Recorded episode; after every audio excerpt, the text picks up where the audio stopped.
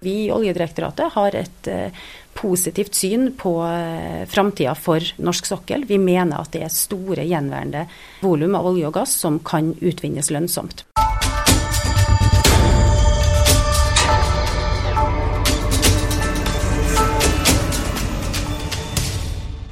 Velkommen til en ny episode av Oilcast.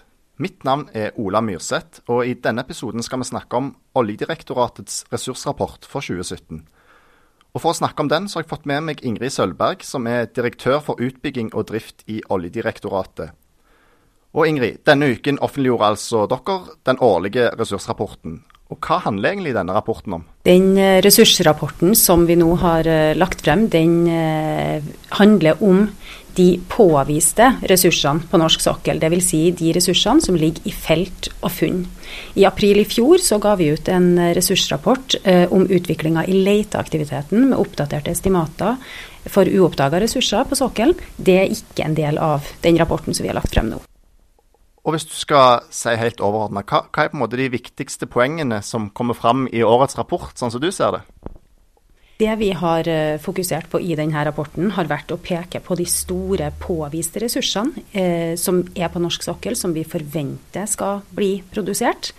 Eh, det andre vi har gjort, er at vi eh, viser nye estimater for det vi kaller så tekniske utvinnbare volum av olje og gass. Vil si altså mulige volumer som også kan tas opp av bakken, men som krever, krever noe ekstra. Eh, og til slutt så har vi også valgt å eh, inkludere fakta om avslutning av felt og det vi kaller for plugging av brønner, altså permanent eh, forlating av brønner. Og det bidrar også til å bygge opp under det vi ser for å være et veldig optimistisk framtidsbilde for norsk sokkel. Og Når dere lager en sånn stor rapport med mye tall, hva er det som ligger til grunn for de tallene dere presenterer? Vi har oversikt over en masse informasjon eh, fra alle selskapene på sokkelen. Så det som ligger til grunn her, det er innmeldte eh, tall eh, fra selskapene sjøl. Og så gjør Oljedirektoratet egne vurderinger av de innmeldte tallene. Eh, skal gå litt mer spesifikt inn på, på de konkrete tallene og, og, tingene som kommer fram i rapporten. Og en ting som, som er et viktig poeng, er at det ved utgangen av 2016 så besto denne eh, porteføljen av 77 funn. Eh, ressursene i disse funnene har dere estimert til 700 millioner standard kubikkmeter oljeekvivalenter. Hvor mye er egentlig det? Ja, Det er et uh, godt spørsmål. Det er mange store tall i uh, oljeindustrien. Vi kan egentlig prøve å sammenligne det med andre felt på sokkelen som er i produksjon. Og, og da har vi valgt uh, å f.eks. si at Eh, det som ligger i funnporteføljen i dag, som vi forventer skal utvinnes fra norsk sokkel, er like mye som 25 ganger det vi forventer utvinnes fra et felt som heter Edvard Grieg. Det, det, er store tall, i hvert fall. Og I tillegg så skriver dere det at det, det finnes 850 millioner standard kubikkmeter oljeekvivalenter som kan produseres gjennom økt utvinning. Og Det handler altså om å få mer ut av de feltene som allerede er i drift. Hva betyr økt utvinning for norsk sokkel? Økt utvinningstiltak er kjempeviktig for eh, norsk eh, sokkel. Når et felt kommer i produksjon, så eh, estimerer operatøren og rettighetshavergruppene hvor mye som de forventer å ta ut av det feltet. Men etter hvert som eh, feltet kommer i produksjon, så får vi mer kunnskap om både geologien og reservoaret og hvordan anleggene fungerer. Og gjennom det så eh, er det en kjempeviktig jobb for selskapene å kontinuerlig jobbe med å se om det går an å få enda mer olje og gass ut av eh, reservoarene. Og med det så, så setter de i gang tiltak for å øke utvinninga av olje og gass enda mer. Du har jo det overordna bildet på hvordan dette arbeidet foregår. Men kan du si litt om hvordan selskapene jobber med dette her med økt utvinning? Ja, vårt inntrykk er jo at det jobbes veldig godt med å øke utvinninga eh, av olje og gass fra eh, norsk sokkel. Det skjer gjennom en rekke ulike tiltak, og det aller viktigste tiltaket er å bore flere brønner. I tillegg til det så er det også igangsatt en del ganske store videreutviklingsprosjekter av felt som allerede er i produksjon, sånn som f.eks. Snorre, Njord og Ekofisk. Er det sånn at selskapene har blitt mer opptatt av dette her de siste årene?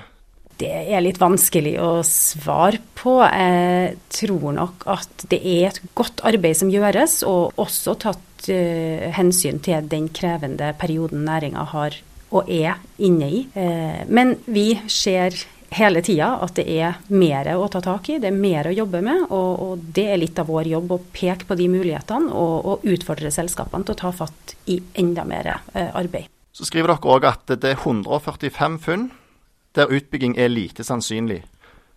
Hva er det som er grunnen til at det er lite sannsynlig at disse blir bygd ut? Eh, årsaken til at de eh, ikke ikke forventes per i dag å kunne utvinnes eh, lønnsomt, er hovedsakelig en, kombinasjon av at de inneholder veldig små eh, utvinnbare volum av olje og gass. Og de ligger eh, langt fra infrastruktur, altså eksisterende plattformer eller rørledningssystemer. Andre årsaker kan også være at de krever ny eller endra teknologi for å, å, kunne bli produsert. Og Hva må da til for at sånne funn skal kunne bygges ut? Det aller viktigste er nok å, å videreutvikle eh, tekniske løsninger for å kunne utvinne eh, noe av det som ligger i de største funnene i denne porteføljen.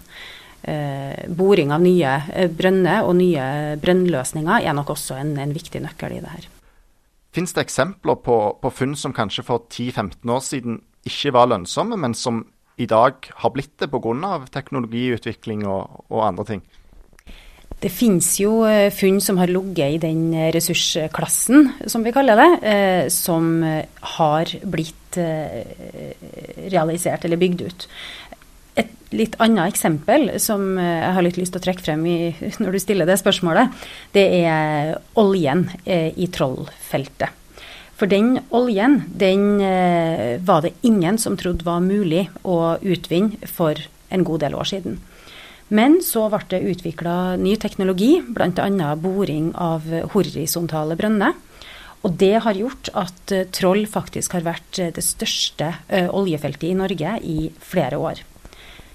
Andre typer funn som i dag ligger i denne ressursklassen med de 145 funnene, det er funn med såkalte tette reservoarer. Dvs. Si at er, er, de ligger i reservoar som det er veldig vanskelig å produsere ut oljen og gassen fra. Eh, vi ser jo et potensial eh, for at hvis det utvikles enda mer eh, teknologi, og at den teknologien tas i bruk, så kan også en del av oljen og gassen som ligger i tette reservoarer i dag, bli produsert i framtida. Dere skriver i rapporten at nedturen de siste årene har gjort at selskapene tenker mer kortsiktig. Hva legger dere i det? Det vi legger i det, er at vi ser at det har blitt en en økt oppmerksomhet rundt det begrepet som eh, selskapene kaller for balansepris.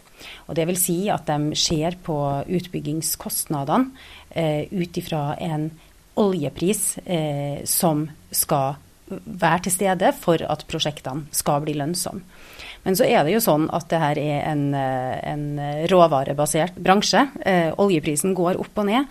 Og eh, vi mener at det er viktig å tenke langsiktig, og ikke bare ta hensyn til oljeprisen sånn som den er i dag, når det fattes nye beslutninger. Vi er også veldig opptatt av at selskapene tenker eh, utover egen utvinningstillatelse når de ser på utvikling av nye funn. Det går på at de må se på samordning og, og lønnsomhet på tvers av utvinningstillatelser. Da kreves det at de eh, tenker litt mer langsiktig enn bare lønnsomheten i eget prosjekt her og nå. Mm. Og Hvorfor er det et problem at de tenker for kortsiktig? Da kan vi få eh, løsninger som ikke er tilpassa det som vil skje eh, videre fremover. Det letes stadig i, eh, på sokkelen. Nye funn må hensyntas, og man kan, må også ta hensyn til at utvinninga skal økes fra de feltene som settes i produksjon. Da må man ha kapasitet på innretningene til å kunne bore flere brønner og til å ta imot mer olje og gass. Det er jo mange store tall her, og det går jo nesten an å bli svimmel når du bare skal si 850 millioner standard kubikkmeter oljeekvivalenter. Og for, for, enkelte kan det kanskje virke litt vanskelig å relatere til disse tallene. Kan du prøve å forklare hva betyr egentlig dette for, for de som jobber i oljebransjen og for, for Norge? Eh, det vi har lagt frem nå, er jo eh, tall Noen av tallene vi har gått ut med i denne rapporten, det er tall som vi har kommunisert også ganske tydelig tidligere. Det er eh, store gjenværende ressurser på norsk sokkel, og mer enn halvparten av det vi tror befinner seg på norsk sokkel, det er fortsatt på plan å utvinne. I tillegg så har vi da vist på et teknisk potensial. Det her betyr at det vil være, i vårt syn, et, et grunnlag for en videre eh, olje- og gassvirksomhet i Norge i mange tiår fremover. Dere skriver òg at det har vært en 40% økning i ressursanslaget siden 1990. Og over halvparten av ressursene er fortsatt ikke henta opp. Hva, hva er det som har ført til denne økningen? Ja, jeg vil egentlig peke på to viktige årsaker til økninga i ressursanslaget.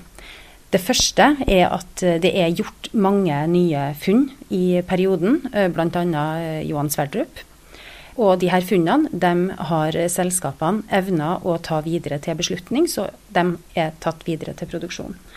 Og når de er i produksjon, så har også selskapene jobba godt med å øke utvinninga fra feltene. Så er det også sånn at eh, hvis eh, selskapene, eller hvis feltene avslutter produksjonen med utgangspunkt i dagens planer, så vil i snitt nesten halvparten av oljen og gassen bli liggende igjen i feltene. Derfor er det veldig viktig å jobbe med tiltak for å øke utvinninga fra feltene og utvikle ny teknologi og ta den i bruk. Så må vi snakke litt om klima. For det at, eh, som det kommer fram av rapporten her, så finnes det store gjenværende ressurser på norsk sokkel. Samtidig vet vi at Norge har forplikta seg til Parisavtalen, og det er uenighet om hvorvidt Norge bør utvinne nye oljeressurser hvis målene i denne avtalen skal nås. Likevel så blir ikke klima nevnt i denne rapporten. Hvorfor er ikke klima et tema? Det som eh, er viktig her, er jo at eh, OD sin rolle det er å eh, peke på de mulighetene som finnes for utvinning av olje og gass fra norsk sokkel. Vi skal peke på hvor mye vi mener er til stede på norsk sokkel, og hva som skal til for å få den lønnsomt ut av reservoarene. Vi følger jo med, og vi vi er selvfølgelig klar over at, at det pågår eh, en sånn type debatt. Men det er andre egentlig som, som må ta beslutninger basert på den faktaen og informasjonen som vi bringer til torgs eh, knytta til eh, tilstedeværende og mulig utvinnbar olje og gass fra sokkelen. Det vil si at det, Deres rolle er å lage helt faktabaserte rapporter om hva som finnes av oljeressurser, og så er det politiske beslutninger som vil avgjøre hvorvidt dette skal utvinnes, og, og hvor mye som skal utvinnes. Petroleumsloven eh, i Norge sier jo at uh, selskapene er forplikta til å utvinne all den lønnsomme oljen og gassen som er mulig å få ut av reservoarene. Så det er jo en forpliktelse eh, selskapene har. Vi har en rolle i å være en pådriver for at selskapene følger petroleumsregelverket i Norge. Men når det er sagt, så, så krever jo også petroleumsloven at det tas hensyn til ytre miljø i forvaltningen av petroleumsressursene. Og vi i OD har jo en oversikt over både historiske tall og prognoser for utslipp til både sjø eh, og luft. Og det er ulike virkemidler og tiltak på plass for å sikre at miljøhensyn ivaretas av eh, rettighetshaverne på norsk sokkel, og det er en viktig del av vår oppgave. Til slutt så må vi snakke litt om de som er aktører på sokkelen. For uh, dere skriver òg eh, litt om dette i rapporten. Og tidligere så var det noen få store aktører som dominerte oljeproduksjonen på norsk sokkel. Og nå har det endra seg litt, og det er egentlig flere aktører, og det er mange av disse som er relativt små. Kan du si litt om hva som er fordelene og ulempene med en, med en sånn utvikling? Vi er jo ø, positive til at det har vært en økning i både antallet og type aktører. Eh, vi mener jo at det aktørbildet vi har på sokkelen i dag, gjenspeiler de utfordringene som eh, vi står eh, ovenfor. Vi tror at det er viktig å ha de Eh, store, eh, tunge aktørene som har vært her og vært nøkkel til at vi har klart å lykkes med så mye som vi har gjort på norsk sokkel, også at de er med oss fremover. Men så er det kjempebra at vi får inn nye aktører som kanskje har et litt annet eh, syn på hvordan man skal finne, eh, finne ut av eh, lønnsom produksjon fra norsk sokkel. Så, så vi er veldig positive til et, et, et, et litt bredere aktørbilde. Helt til slutt, basert på denne rapporten og på, på alt ODs arbeid, hvordan ser framtida ut for norsk sokkel?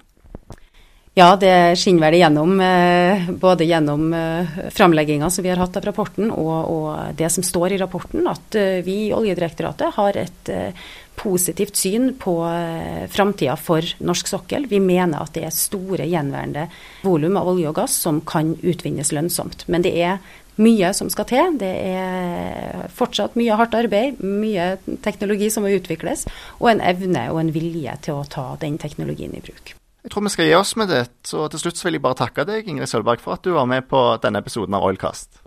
Takk skal du ha. Og helt til slutt så vil jeg bare minne om at det går an å abonnere på alle Sysla sine podkaster i iTunes. Ha det bra.